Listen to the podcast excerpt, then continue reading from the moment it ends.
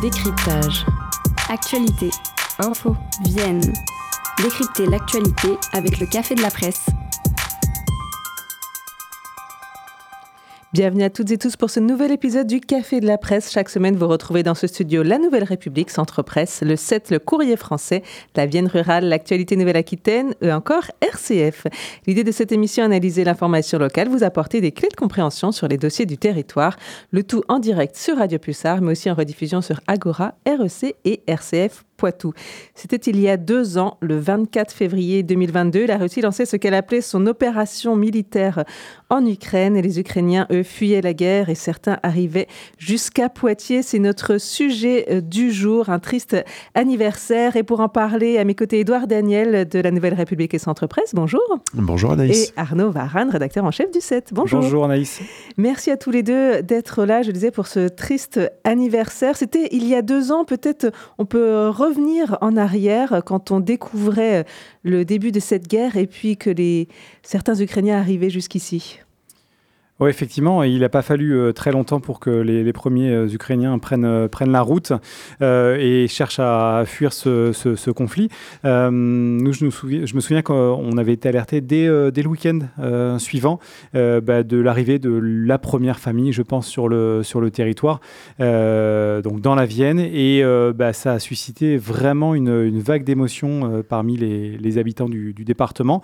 Et c'est vrai que beaucoup se sont proposés à travers les réseaux associatifs, notamment notamment pour euh, héberger euh, des, Ukrainiens euh, dans l'urgence, parce qu'il faut bien se souvenir que tout ça s'est fait, en, quelques, jours. Des bus ont été affrétés qui ont emmené des vivres, ont ramené des réfugiés ukrainiens, et il y a eu vraiment une, chaîne de solidarité qui était assez incroyable à l'époque.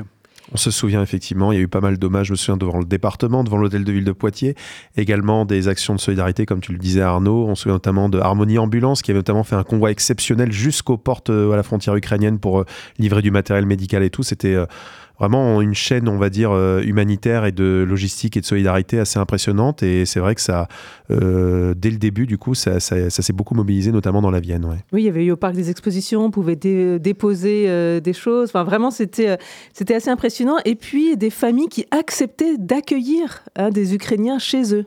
Oui, moi j'en avais rencontré une au Roche Prémarie euh, qui avait euh, accueilli euh, Olga, sa petite fille Darina et, et les parents d'Olga.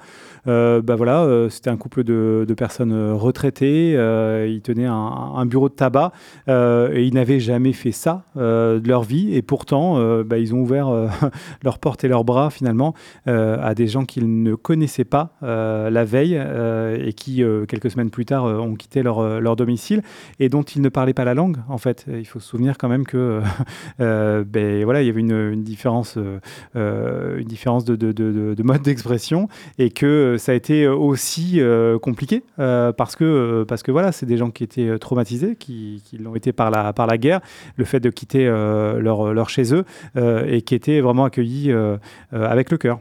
C'est ça. Alors il y avait ce, bel accueil et puis peut-être après ce contre-coup de euh, voilà des personnes effectivement traumatisées, loin de chez elles. Euh, on parle pas la même langue. Ça n'a pas été euh, voilà les personnes ne sont pas forcément restées dans ces familles euh, très longtemps. Il y a eu d'autres solutions qui ont dû être trouvées. Oui, surtout qu'en plus, il y a une autre difficulté, c'est on disait que souvent les, les, personnes arrivaient sans forcément en famille complète. Ça veut dire que souvent le, euh, mari restait ou le, fils des fois, euh, selon, l'âge qu'il avait, restait du coup en Ukraine pour combattre sur le terrain. Donc ce qui faisait des familles qui étaient, bah, un peu déchirées du coup. Euh, et c'est encore le cas aujourd'hui d'ailleurs. Il y a des familles où qui euh, certaines préfèrent rester en Ukraine, d'autres ont fait le choix de rester vivre en France. Donc ça, ne facilite pas les choses. Et puis euh, c'est vrai que du coup il a fallu trouver aussi d'autres solutions, notamment d'hébergement, travail aussi également pour pouvoir bah, voilà devenir un peu indépendant. Et puis bah voilà c'était une forme d'aide un peu temporaire de la part de, de, ces poids de vin et euh, qui, qui hébergeaient justement euh, ces, ces, familles. Et donc euh, là, c'est vrai qu'en deux ans, voilà, il y a eu pas mal d'évolutions. Je prends le cas notamment il y, a, il y a un an, on avait interrogé notamment Olena qui travaillait dans un restaurant à Poitiers, qui était venu, qui n'avait pas revu son mari et son fils, et qui du coup espérait rentrer en Ukraine. Et en tout cas, il y a un an, voilà, elle était restée déjà au moins un an en Ukraine et sans doute elle est encore aujourd'hui sur Poitiers, donc ce qui fait encore des situations un peu difficiles. Ça, c'est qu'au départ, c'était une urgence. Hein. Il fallait les accueillir rapidement. Et puis après, la guerre s'est installée. deux ans, on ne pensait pas que ça allait durer aussi longtemps. qui était-il, ou plutôt qui était-elle? Parce que c'était surtout des femmes, en fait, qui sont arrivées. Oui, ce sont beaucoup de femmes qui sont euh, arrivées avec euh, parfois de jeunes enfants euh, et éventuellement ben, les, grands-parents, parce qu'il y avait une, réalité. Les hommes, eux, ont plutôt été invités, voire davantage, à rester en Ukraine pour pouvoir aller combattre sur le, front. Donc il y a quand même eu effectivement beaucoup de, femmes avec des enfants. Et est-ce qu'on a une idée du nombre au final? Alors, c'est très variable parce qu'effectivement, euh, il y a un an, euh, il y avait à peu près 635 personnes qui avaient été euh, accueillies. Aujourd'hui, la préfecture communique sur le chiffre de 404 personnes qui sont toujours dans, le, dans le département, sachant qu'entre-temps, ce ne sont pas forcément les mêmes qui sont restés, puisque certains, certaines familles ont, décidé de, de repartir.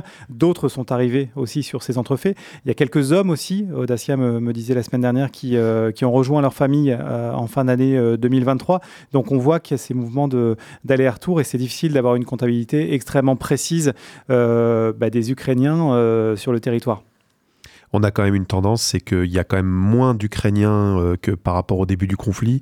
Euh, c'est vrai que Arnaud, tu disais voilà 635 euh, l'année dernière, là on est à 404 cette année. Euh, je peux te donner un petit, exemple au niveau de, des, élèves, enfin des, élèves ukrainiens qui sont scolarisés dans la Vienne. Il y en a 136 actuellement.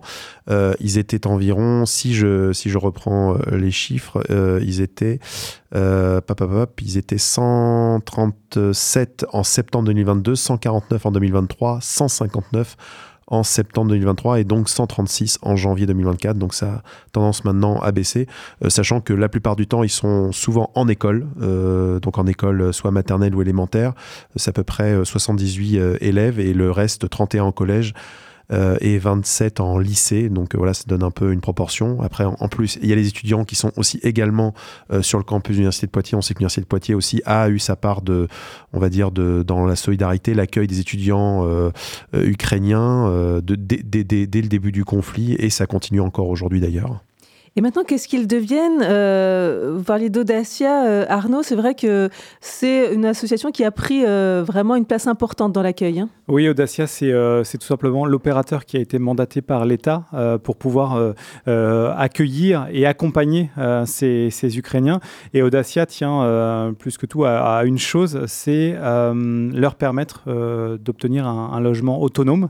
donc il y a un dispositif spécifique et une garantie notamment euh, vis-à-vis des, propriétaires qui est, euh, qui est, activé pendant plusieurs mois. Et à partir du moment où euh, ces Ukrainiens ont un logement autonome, il est plus facile pour eux d'aller chercher du travail, une activité professionnelle. beaucoup, beaucoup travaillent hein, dans l'hôtellerie, dans la restauration, dans le bâtiment aussi. On a quelques autres exemples. Moi, j'ai eu l'occasion d'échanger avec Nelly qui, elle, travaille chez l'Herbe Vert à, à Saint-Benoît, donc qui fabrique des, du, des produits vaisselle euh, notamment. Euh, euh, également Victoria qui, elle, a été embauchée en fait au CHU de Poitiers comme dentiste, voilà, auprès des, petits, des petits patients. et puis ben, j'ai l'exemple d'Olga que moi j'avais personnellement croisé dans un salon de coiffure, tout simplement, et que j'avais repéré évidemment à son, à son accent, même si elle, elle parlait déjà bien, bien français. donc il y a ceux qui travaillent, mais il y a les autres aussi. Et alors justement, euh, ces autres, il y a toute leur question des droits qu'ils ont euh, en France. Comment, quel est leur statut? Est-ce qu'ils ont tous le droit de travailler? Comment ça se passe? Bah, du coup, ils ont, ils ont, on va dire, euh, un dispositif particulier, c'est la protection temporaire. Ils ont le droit, en fait, euh, c'était pendant six mois, mais ça a été prolongé, donc je crois jusqu'en 2025, hein, d'ailleurs, justement. C'est-à-dire que euh, si les Ukrainiens, si des habitants ukrainiens ont été déplacés en raison du conflit, ils peuvent bénéficier, d'une autorisation provisoire de séjour, ce, qui, fait qu'ils sont bénéficiaires de la protection temporaire. Ça leur permet d'occuper un, emploi et de bénéficier d'une allocation pour demandeurs d'asile. Donc voilà, ça, ça c'est un dispositif qui permet un petit peu de sécuriser. Après, évidemment, comme son nom l'indique, c'est temporaire, donc ça veut dire que ça nécessite qu'après, que s'ils veulent rester, ils doivent pouvoir garder un emploi et euh, trouver aussi un logement. Donc voilà, c'est sous la complexité et tout, même si effectivement il y a Audacia, il y a Ukraine Libre, il y a des associations et euh, euh, des, institutions, on va dire, qui les accompagnent quand même dans, ces démarches-là. On va se demander effectivement, et, maintenant, voilà, qu'est-ce qu'ils vont devenir? Est-ce qu'ils vont rester sur le territoire? Et, quelle va être leur situation? Juste après une petite pause musicale, c'est Don d'Organe Trio et ce titre Chaud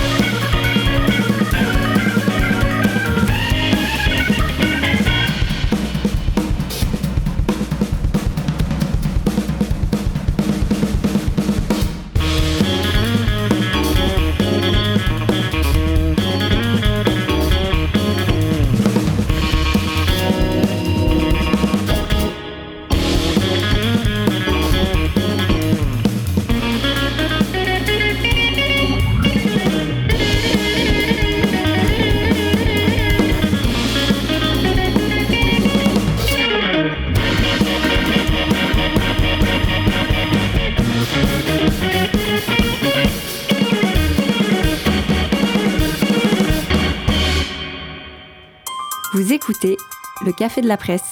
Et notre sujet du jour, c'est euh, cette guerre euh, Russie-Ukraine qui dure depuis deux ans maintenant et donc la place des Ukrainiens sur le territoire euh, poitevin. On parlait des associations engagées, donc Audacia, association phare qui a été désignée donc pour l'accueil de ces Ukrainiens à Poitiers. Mais il y en a d'autres qui les aident, comme Ukraine Libre par exemple, Édouard Daniel. Oui, Naïs, Ukraine Libre, en fait, c'est une association qui, qui a été créée du coup à partir de, enfin, par des ressortissants d'ailleurs ukrainiens qui sont arrivés dans, la Vienne et à Poitiers. le président, voilà, c'est Bogdan Sokan, qui est notamment un commerçant hein, de, Poitiers. Et euh, l'objectif, c'était de, voilà, de, favoriser l'accueil des, réfugiés ukrainiens, les aider dans les démarches et initiatives. On se souvient aussi que c'est Ukraine Libre qui a organisé notamment des rassemblements voilà, de, solidarité, de soutien euh, par rapport au, conflit, euh, à la guerre en Ukraine. Et c'est vrai que c'est une association aujourd'hui voilà, qui constate effectivement un petit peu bah, que la demande baisse un petit peu et surtout bah, confronte, euh, on sent un petit peu que le soutien on va dire, à diminuer un petit peu parce que on sent euh, l'exemple, c'est que la ville de Poitiers, il y a eu une des petites bisbilles justement par rapport au local. Voilà, ils, n'ont plus de local qui est situé euh, euh, rue Magenta et donc ils ont dû trouver une, autre solution. Bon, la ville explique de, Poitiers explique que voilà, ils ont fait plusieurs propositions à Ukraine Libre, mais en tout cas l'association sent quand même que au niveau de de, cette concorde un petit peu qu'il pouvait y avoir au sein des, collectivités, bon, ils expliquent que le département, notamment la, la ville d'Ingrande, soutient toujours l'association mais voilà, on, sent quand même que on n'est plus dans le, on va dire, l'unisson qu'il y avait euh, au, début, au début de la guerre euh, en Ukraine. Quoi.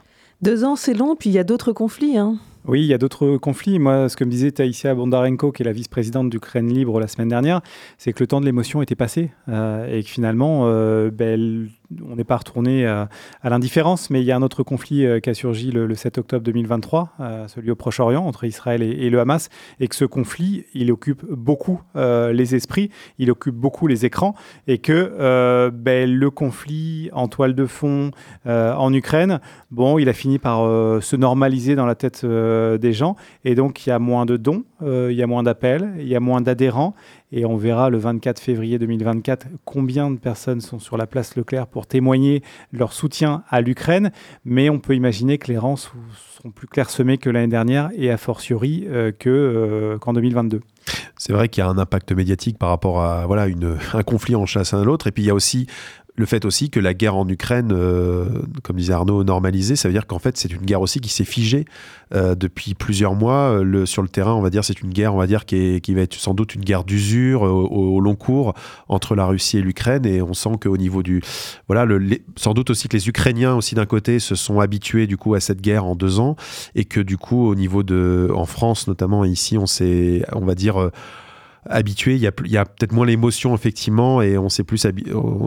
C'est devenu presque une guerre comme une autre maintenant aujourd'hui, quoi. On, mais sans forcément que ça, ça prenne autant de place dans l'émotion comme peut être euh, la guerre entre le Hamas et Israël aujourd'hui, ça c'est sûr. Et vous avez recueilli plusieurs témoignages, effectivement. Alors, il y a ceux qui ont décidé de repartir chez eux malgré la guerre. Oui, tout à fait. Olga, dont je vous parlais, qui était hébergée au Roche-Pré-Marie, qui a ensuite eu un appartement en centre-ville et qui est repartie à Kiev, euh, qui travaille à l'université de, Kiev. Et la dernière fois que j'avais échangé avec elle, on avait dû interrompre notre conversation parce que euh, il y avait une alerte à la bombe, tout simplement. Donc, euh, par réflexe, avec Darina, sa fille et ses parents, elle s'était réfugiée dans les entrailles de son, de son immeuble. c'est ça aussi la normalisation, finalement, c'est s'habituer à ce que bah, la guerre euh, occupe le, quotidien. Euh, Olga, une autre Olga euh, qui vit toujours ici et qui ne travaille plus parce que sa fille est, handicapée, qui me disait qu'elle elle considérait maintenant la France comme sa, sa seconde maison et qu'elle avait parmi, parmi ses compatriotes beaucoup de connaissances mais très peu d'amis. C'est révélateur d'un état d'esprit qui est différent parce que le moral n'est pas forcément toujours au beau fixe parmi ceux qui sont ici et qui n'ont qu'une envie, c'est de retourner là-bas. Alors justement, ça complique peut-être leur situation ici. Il y a l'apprentissage de la langue. Peut-être qu'au début, quand ils pensaient ne pas rester trop longtemps, ils se sont pas mis dans cette euh, bah, difficulté euh, supplémentaire. Et donc, voilà, ça crée des complications. Oui, c'est vrai que bah, c'est vrai que faut, être aussi euh, honnête là-dessus, c'est que la langue française n'est pas forcément la langue la plus facile à apprendre et on peut comprendre les Ukrainiens qui euh, sont peut-être plus habitués aussi à, on va dire, on plus à l'aise pour euh, parler en langue slave par exemple ou peut-être en langue peut-être plus anglophone, mais voilà, c'est vrai qu'il y a quand même des dispositifs. Bon, on sait que à l'école c'est pas toujours évident d'avoir des classes allophones, on, est d'accord, même si au sein de l'académie il y en a. L'université de Poitiers, il y a quand même effectivement le parcours, enfin le parcours FLE, du coup, justement, qui permet d'apprendre le français. Mais c'est vrai que euh, c'est compliqué, on va dire, puisqu'il n'y a pas non plus que les Ukrainiens aussi, il y a d'autres nationalités aussi qui sont concernées par, ce, par ces dispositifs-là. Donc c'est vrai que c'est pas forcément évident pour eux. Et euh, c'est vrai que c'est vrai que Arnaud, dans, ceux, que tu as rencontrés notamment, c'est vrai que la plupart, on va dire, ne, ne s'estiment pas forcément un avenir à long terme en France et ont vocation à revenir en Ukraine. Mais c'est vrai que certains euh, vont peut-être être confrontés à rester là pendant plusieurs années, tant que la guerre euh, est encore en place. Alors, dans celles qui restent, euh, il y a par exemple Anastasia, elle avait fait un petit atelier euh, expression radiophonique avec nous euh, à Radio Pulsar et tout son groupe donc du Centre de français langue étrangère et il parlait un petit peu du choc culturel. Et elle, ce qui l'a étonné, c'est de voir faire la bise. En soi, la bise, et chez vous, c'est combien? Les bises en France, c'est une coutume sociale courante. Les gens se font la bise généralement pour dire bonjour et parfois aussi au revoir. Cela peut même varier au nombre de bis selon, de, euh, la région. J'étais vraiment surprise par ça quand je suis arrivée en France. Je ne comprenais pas pourquoi les personnes essaient de faire les bis, même si nous nous rencontrions pour les premières fois. Parce qu'en Ukraine, nous faisons ça juste si nous sommes amis euh, ou petits copains. Donc, euh, si nous nous connaissons depuis longtemps. Je me souviendrai de la première fois où une personne inconnue m'embrassait sur le joue. C'est difficile de décrire ce que je ressentais de l'extérieur. Il faut le voir. Je me sentais très bizarre et mal à l'aise. J'étais confuse et même rougi. Imaginez une personne qui n'embrasse personne d'autre et très rarement, euh, depuis 20 ans, puis un inconnu l'embrasse sur les deux joues et m'a dit Coucou, ça va? Et après ma première fois dans un magasin, quand vendeuse m'a dit beaucoup de mots comme bonjour, si je peux vous aider, merci, au revoir, bonne journée et tout ça, c'était trop gentil pour moi. En Ukraine, il y a une grande différence entre les services en magasin chic et en magasin habituel. En magasin habituel, le maximum que vous pouvez entendre, c'est qu'est-ce que vous voulez? Et quand vous rentrez dans la boutique, vous pouvez avoir un bon service. Bref, ça dépend de votre apparence et vous ne pouvez pas toujours attendre un message d'accueil de vendeur. Maintenant, j'ai réalisé que j'aime beaucoup comment ça fonctionne en France. N'importe où et n'importe qui vous êtes. Je me sens mal si je ne dis pas bonjour en entrant dans un magasin, par exemple, bien que je ne faisais pas comme ça avant dans mon pays. Je trouve que les Ukrainiens ont une mentalité plus fermée que les Français, en fait. C'est dommage. Merci beaucoup Anastasia pour euh, ce témoignage. C'est vrai que c'est le, choc culturel. Alors finalement, on voit qu'elle s'y est faite à ce côté un peu trop amical qu'on a en France pour elle. Mais euh, voilà, ce choc culturel, c'est dans la vie de tous les jours. Euh, à tout moment, ça peut arriver. Hein. Oui, ça participe effectivement de, bah, du déracinement. la langue, la culture, les repères euh, parce qu'il faut bien voir que les Ukrainiens qui arrivent ici euh, n'ont pas de voiture, ne peuvent pas se déplacer.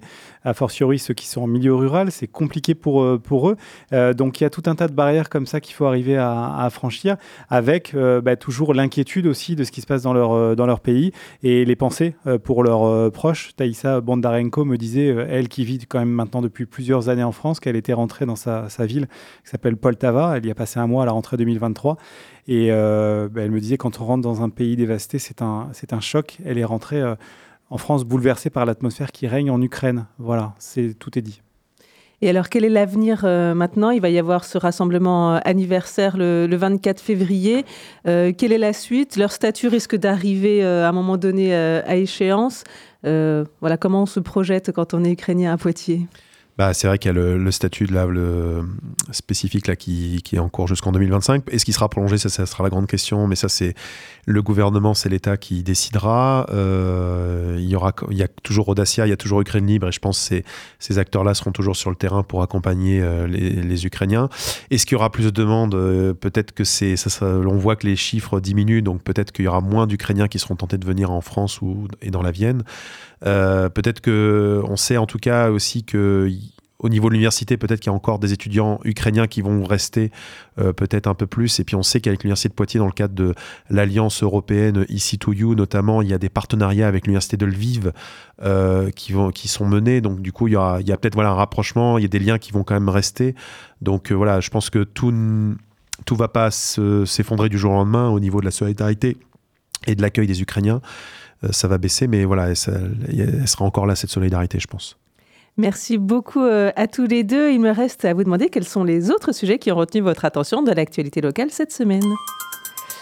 Et on commence euh, avec vous, Arnaud Varane, pour le 7, et vous voulez revenir sur ben, la colère des agriculteurs. Oui, la, réplique du séisme euh, d'il y a 15 jours, euh, c'est de nouvelles actions de la Confédération paysanne mercredi et de la coordination rurale. Hier, c'était, ils étaient très démonstratifs, notamment à, Poitiers, et tout ça à une petite semaine de l'ouverture du salon d'agriculture. le mal-être agricole n'est pas encore éloigné des villes. Et on vous détaillera tout ça dans le Café de la Presse la semaine prochaine, effectivement, à la veille de l'ouverture du Salon de l'Agriculture. Et puis on termine avec vous, euh, Daniel, pour la Nouvelle République et Centre Presse. Vous vouliez revenir sur euh, les premières annonces de la carte scolaire. Oui, puis on va pas faire que des bonnes nouvelles puisque les syndicats d'enseignement ont révélé du coup qu'il y aurait a priori 49 fermetures de classes envisagées à la rentrée 2024-2025 contre 11 ouvertures seulement. Donc euh, effectivement, ça, ne présage rien de bon, on va dire, dans les écoles notamment. On pense évidemment aux écoles en milieu rural. Beaucoup se sont mobilisés ces dernières semaines euh, contre des projets de fermeture de classes. Bon, il faut rester néanmoins prudent. Hein. Ce nombre n'est pas encore définitif. Hein. Le projet final de la carte scolaire de la Vienne sera euh, validé le 14 mars prochain. Mais évidemment, il y a quand même beaucoup d'inquiétude de la part des parents d'élèves et des enseignants sur l'avenir dans ces écoles. Et juste après, on fera effectivement aussi un café de la presse consacré à cette carte scolaire dès qu'on aura euh, les chiffres euh, plus établis. Merci beaucoup à tous les deux. Merci à vous, auditeurs, auditrices. Merci à Jonathan pour la réalisation technique. On se retrouve dès la semaine prochaine pour un nouveau numéro du café de la presse.